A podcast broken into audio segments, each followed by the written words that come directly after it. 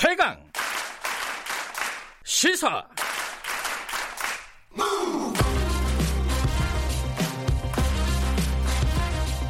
지금 여러분께서는 김경래 기자의 최강 시사를 듣고 계십니다.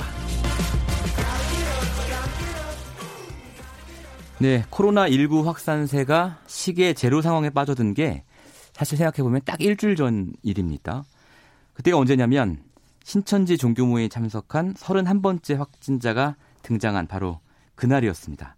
그리고 지금도 코로나19 확진자의 절반 이상이 신천지 대구교회와 관련된 사람들이죠. 신천지가 굉장히 그래서 큰 관심을 받고 있어요. 뭐 좋은 의미에서의 관심은 아니지만 지난 일요일에는 신천지 쪽에서 이제 입장도 밝혔는데 뭐 본인들이 이제 최고의 피해자다 뭐 이런 입장도 밝혔고요. 그래서 저희가 이분을 모셨습니다. 어, 31번 신천지 확진자가 발생했을 당시에 아 이거 위험하다 이렇게 확산 위험을 정확하게 예측한 분입니다. 변상욱 전 CBS의 대기자이자 현재 YTN 앵커 스튜디오에 직접 나와주셨습니다. 안녕하세요. 예, 안녕하십니까. 우선 저희가 아까 이제 뉴스 브리핑 시간에도 얘기했지만 예. 그 대구 서구의 음. 이 보건소 직원 이 명단 제출할 때까지는 본인이 신천지 교인 사실, 교인이라는 사실을 숨겼는데 예. 오랫동안 이걸 취재해 오셨잖아요, 신천지를. 예. 한, 한 13, 14년? 아, 그렇습니까? 예. 그럼 이런 행동이 이제 변 기자께서 취재하신 것에 비추어 보면 이해가 되는 일입니까? 뭐 이해는 충분히 되는 거죠. 그러니까 예를 들면 신천지에서 명단을 다 제출해 달라는 정부의 요구에 대해서 네. 줄수 없는 경우가 참 많습니다. 신천지도 나름대로 사정이 딱한 거죠. 왜냐하면 어. 지금 같은 경우 공직자들은 예. 신천지라고 하는 종교 조직 자체를 사람들이 배관시하거나 아하. 아니면 사교 집단으로 알거나 예. 아니면 뭐 기독교 쪽에 계신 분들은 완전히 사이비 이단, 네. 몹쓸 집단이라고 생각하시거나 예. 대개는 이렇게 돼 있기 때문에 음. 자기 신분을 숨길 수밖에 없습니다. 음, 그런 사정이 예, 그리고 있다. 또 하나의 문제는 예. 신천지에서 벌이는 포교 작업 자체가 네. 신분을 먼저 숨기고 접근해서 음. 일정 단계까지 끌어올린 다음에 그 예. 다음에 설득 가능할 때 신분을 노출시키라고 돼 있기 때문에 네. 그러니까 명단을 제출하기도 뭐하고 아하. 또 스스로 심천지이기 때문에 난 자가 격리 들어가겠다고 신고하기도 뭐하고 음. 버틸 때까지는 다들 버틸 수밖에 없죠. 하여튼 그런 행동이 지금 이제 대구 서구 쪽에 큰 지금 나쁜 영향을 주고 예. 있는 것인데 신천지에 대해서 사실은 이번에 알게 된 분들이 많아요. 이게 일반 기독교랑은 좀 다른 거죠.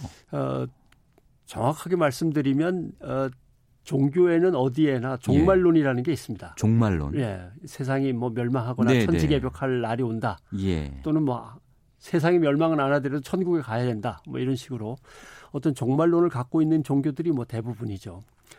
어, 종말론 중에 이제 되게 날짜를 정하는 경우가 있습니다. 몇월 며칠 아, 뭐 지구가 멸망한다. 예, 예, 예. 뭐 이렇게 이제 시한부 종말론이라고 흔히 얘기합니다. 네. 신천지는 독특하게 조건부 종말론입니다. 조건부 종말론이요. 예, 그러니까 뭐냐하면은 어, 성경에 있는 이런저런 숫자를 더해가지고 예. 완전 수를 찾아냈는데 그게 14만 4천이라는 숫자입니다. 아, 요한계시록 같은 데 있는 그렇죠. 예, 숫자를 맞습니다. 가지고 이렇게 예. 조합을 하는 거군요. 그러니까 12개 부족에 예. 12번을 곱한 다음에 예. 완전 수라고 흔히 얘기하는 천을 다시 곱하면 아, 14만 4천이 나옵니다. 12 곱하기 12 곱하기 1000. 예. 예. 근데 이게 14만 4천 명의 네. 성적순입니다. 성적이요? 이게 이제 예. 어렵습니다. 이게 예. 대한민국에는 이게 잘 먹힙니다. 우리는 예. 워낙 행복도 성적순이라고 믿어온 나라이기 때문에. 예, 예, 예, 그러니까 완벽한 신도들로 14만 4천 명이 아. 갖춰지면 예, 군대 편제가 완성되면 예. 그때 천지가 개벽한다. 그걸 사인으로 해서. 아, 그럼 신천지 신도가 이를테면 20만 명이 되더라도 아, 진성당원으로. 아. 예. 너희가 아직 부족해. 그럼요. 그 14만 4천은 못 채웠어. 그렇죠. 훈련 잘 되고 헌금을 꼭꼭 내는 14만 아. 4천 명의 진성당원으로 갖춰질 경우 천지가 개벽한다 해서 내부에서는 이게 성적순이니까 네. 내가 지금 몇 등인지 모릅니다. 아, 그렇구나. 그렇죠. 예, 네, 그래서 예. 일부는 뭐 이제 점수가 다 정해졌는데 예. 조금밖에 안 남았다 이제 예. 하면 이제 막 경쟁이 불이 붙죠. 아, 그러면 내가 이 14만 4천 명 안에 들어가야 천지가 그럼요. 개벽되고 나면 예. 뭔가 특별한 어, 대우를 받는데 그 14만 4천 안에 들어가면 완전히 예. 최고 그 지도 귀족 계급으로 올라가는 아. 거고 그 밑에는 이제 중인 계급이 있고 맨 밑에 천민 계급이 있습니다. 아, 이 예, 천지 계급된 따라서. 세상에. 예, 그래서 예. 14만 4천에 들어가야 예. 어, 제일 높은 귀족 계급을 받는데 여기서도 점수가 좋은 사람들은 스위스나 오스트리아 같이 좋은 땅을 할애받고 점수가 나쁘면 모리셔스나 가나 뭐 아프가니스탄 네. 뭐 그럴 수도 있다는 뜻이죠. 전화 변상욱 기자는 아마 천민 계급으로 저는 뭐저 네. 같은 경우는 완전히 부역자가 되는 거고 신천지를 취재했으니까 네. 특히 그래서 제일 예. 문제가 이제 성적순입니다. 그렇군요. 그래서 지금 벌어지는 모든 일은 이 성적순에서 비롯되는 아, 겁니다. 예. 이제야 이해가 좀 되네요. 음. 그걸 이제 알고 계셨기 때문에 예. 그 31번 확진자가 신천지 교인이다라는 게 드러났을 때 그렇습니다. 병 기자께서 아 이거 큰일 났다. 예. 라는 글을 SNS에 올리셨어요. 맨 처음에 예. 일단 그 시스템과 메커니즘을 이해하니까 예. 저 사람이 가만히 있을 사람은 아니다라는 아. 게 이제 확인이 되고 예. 그다음에 대구에서 몇 명이 예배를 받냐 할 때 300명입니다라고 네. 하지만 네. 이게 출석 점수가 있기 때문에 네. 일요일 날 수요일 날 둘 중에 하나는 반드시 참석해야 되는 겁니다. 아. 근데 일요일 날 300명이 모였다는 뜻은 네. 수요일 날 모이는 300명은 일요일 날 참석을 못 했기 때문에 모이는 300명이어서 600명으로 아, 계산해야 되는 거죠. 근데 떡하니 300명밖에 안 된다고 하는데 제가 알고 있는 대구의 예. 숫자만 12,000에서 15,000 사이일 텐데 대구 지역 신도가 예, 경북을 예. 다 합치면 15,000원이 되는 거죠. 예. 근데 300명이 봤다고 하는 건 일단 이해가 안 가는 거죠. 음, 너무 숫자가 적다라는 예. 말씀이죠. 그다음에 300명이면 한 층에 그냥 모이는 숫자인데 그것도 네. 좌식으로 앉지 않습니까? 예. 의자에 앉고 그래서 예. 앞뒤 옆 간격이 되게 좁습니다. 아. 그러니까 비말로 얼마든지 전파가 가능한 조직이고 좁은 공간에서 밀집한 네. 형태로 예배. 근데 그걸 한꺼번에 예배를 드려야 된단 말입니다. 온라인으로 해서 이제 아, 대형 그래요? 비디오를 갖다가 그 기둥마다 다 설치해 놓고 한꺼번에 예를 들면 한 어. 1000명, 2000명이 못 모이니까 한 층에 예. 그걸 여러 층으로 나눠서 동시에 한단 말이죠. 근데 일반 대형 교회는 사실 뭐 9시 예배도 있고 11시 그렇죠. 예배도 있고 이런 네. 식으로 하잖아요. 신천지는 일단 그 한 번에 모여야 아, 됩니다. 아, 또 그런 특징이 또 있군요. 근데 거기서 이제 계단과 엘리베이터에서 네. 뭐 순서를 한참 기다렸다가 비집고 탈 수밖에 없는 아, 구조니까 한 번에 모여야 되니까 예, 예. 그렇게 해서 이제 층을 오고 가면서 예. 이제 비말 전파가 쉬웠을 가능성, 그다음에 출석을 반드시 예. 해야 되는 예. 왜냐하면 출석을 하는 것은 아이디와 비번이 있는데 거기에 네. 교인 증명 카드가 신분증이 또 있고 네. 급할 때는 바코드까지 동원하는 아, 조직이 아, 때문에 이게 다 체크가 됩니다. 언제 어, 들어와서 몇 시에 어. 나갔는지. 또 하나의 문제는 예. 아침에는 교육생이지만 전, 저녁 때는 피교육생이고 또는 네. 아침에 피교육생이고 저녁 때 교육생에서 자기도 배우고 또 남한테 음. 가르치는 업무가 쭉 음. 예, 하루에 스케줄이 복잡하게 돼 있죠. 그러니까 이게 신천지의 이 교리 또 어, 신도를 조직하고 이 교회를 운영하는 방식, 예. 뭐 예배를 보는 방식, 다 이 모든 게 어떻게 보면 잘못은 아니지만 감염병에 좀 취약한 형태군요. 가장 취약하고 예. 취약이라고 누가 최적화돼 있군요. 아, 최적화. 전파에 뭐 이렇게 예, 얘기하던데 예. 정말 이제 위험한 노출이 가능하게 네. 돼 있는 거죠. 지금 근데 또 한 가지 궁금한 게요. 이 청도 대남병원입니다. 예. 청도 대남병원이 어젯밤에 입장을 밝혔는데 음. 그 이만희 교주, 이만희 회장이라고 해야 되나요? 총회장. 총회장. 이만희 총회장의 형이 거기 닷새 동안 입원했었다. 입원했었다. 예. 그리고 장례식이 거기 있었다. 뭐 이런 얘기가 있는데 단지 그것뿐일까요? 이 연관 관계가? 제일 이제 여기가 좀 어려워지는 지점인데 예. 저도 맨 처음에 되게 의아했습니다. 왜 예. 대구에 몰려갔을까? 서울에서 광주에서 그렇죠. 그래서 이 부분이 예. 제일 의아했는데 되게 서, 서울 이제 과천이 성지입니다. 성지, 과천이 성지예요? 예, 성지 순례 비슷한 게 있습니다. 예, 예. 그래서 대구나 광주에서 과천 서울 쪽으로 오는 건 이해를 하는데 어. 왜 내려갔을까 해서 잘 저도 예. 접점을 찾지 못했는데 예. 아 청도에서라고 예. 하는 것 때문에 이해를 좀 했고 아하. 청도도 성지입니다. 아, 어, 청도는 왜 성지입니까? 교주급인 이만희 총회장의 예. 고향이죠. 고향이군요. 그 생가를 보존하고 있고 기념 공원도 있습니다. 청도예요. 예, 예. 예. 그 교주분들의 이제 일가 묘도 관리하고 음. 있고 뭐 이런 것들이 있어서 거기가 네. 성지라 신천지 신도가 되면 되게 청도를 한번 갔다 옵니다. 아, 네. 이 교회에 다니는 사람들이 예루살렘 한번 그렇죠, 그렇죠. 것처럼. 예, 맞습니다. 예. 메카에 이슬람이 뭐 성지순례 아. 하듯이 그런 거나 비슷한데 예. 그러니까 결국 청도가 성지인데 예. 거기에 살고 있던 총회장의 형이 네. 이제 생명이 이제 다해가면서 위독하다. 그다음에 부고를 받았다. 이렇게 되면은 음.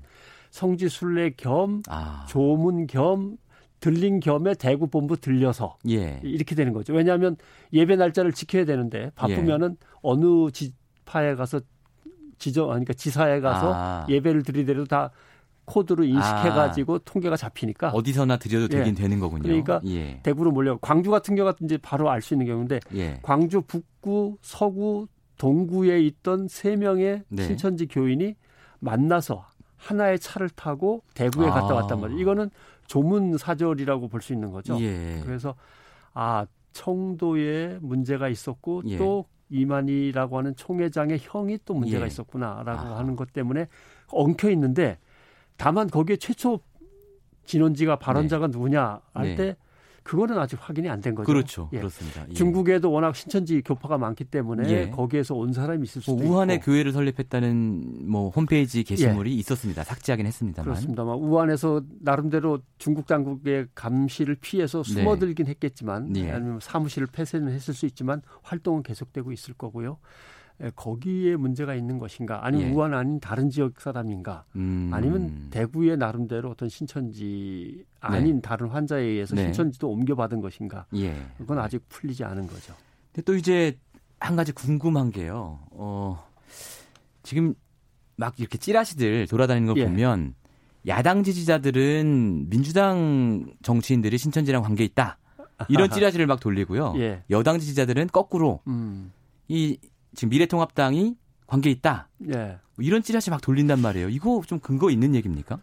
어, 제가 했던 중요한 작업 중에 하나가 정치권으로 진출하려는 신천지의 어. 움직임을 끊는 거였는데 예. 예. 실제로 움직임이 있었단 예. 말씀이네요. 뭐 예를 들면 한나라당 예. 같은 경우 이제 부대변인까지 올라갔던 신천지 간부가 있었고 아, 그래요? 예, 그래서 적발해서 통보해 가지고 이제 예. 당에서 나왔습니다. 당 부대변인. 네, 그렇습니다. 예. 뭐당 부대변인은 여러 명이 여러 명인데 그 중에 거의 수석으로 가 있었던 아, 걸로 기억하고. 그 다음에 어, 지금은 이제 뭐 이름이 계속 바뀌었기 때문에 그걸 같은 네. 당이라고 해야 될지는 잘 모르겠습니다만은 예, 예.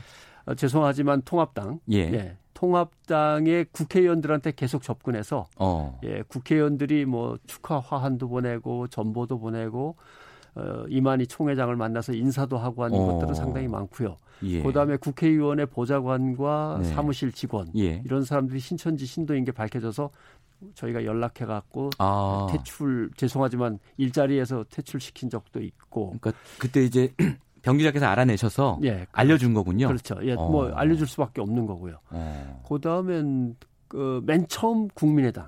아, 예. 예. 거기에서도 각 본부는 아닙니다만은 예. 원주와 부산에서 접근한 것이 발견돼서 통보해갖고 역시 그것도 차단을 했고 민주당은 사례가 없었습니까? 민주당은 국회의원들이 예. 잘 몰라가지고 신천지에 뭐 축하 화환도 보내고 예. 예. 행사에 참석한 적은 있었습니다만 예. 파고들어서 신천지가 노린 적은 없었습니다. 아 왜 그랬을까요? 그건? 아마 그때는 약간 보수적인 정당들이 음. 뭔가 이렇게 음.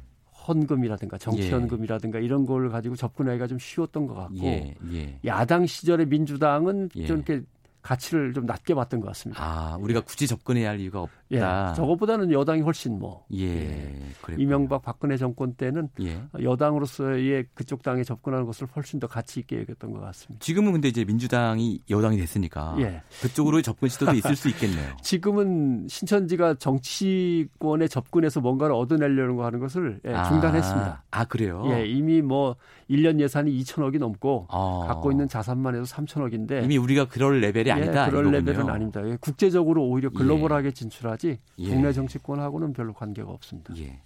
어쨌든 이 신천지라는 조직도 뭐 이번 사태를 거치면서 변할 수밖에 없는 상황인 것 같아요. 예. 어떤 조언을 좀 주시겠습니까? 안 변할 거라고 생각을 합니다만. 아, 안 변해요? 예. 어, 지금 우선 급한 거는 예. 이 코로나 19 사태를 종식시키는 게 제일 급합니다. 그래서 음. 명단을 음. 다 내놓아야 되는데. 그럼요. 예. 신천지 입장에서는 중고등학생들도 있기 때문에 그다음에 대학생들이 이제 가장 그 기본이 되는 조직인데 예.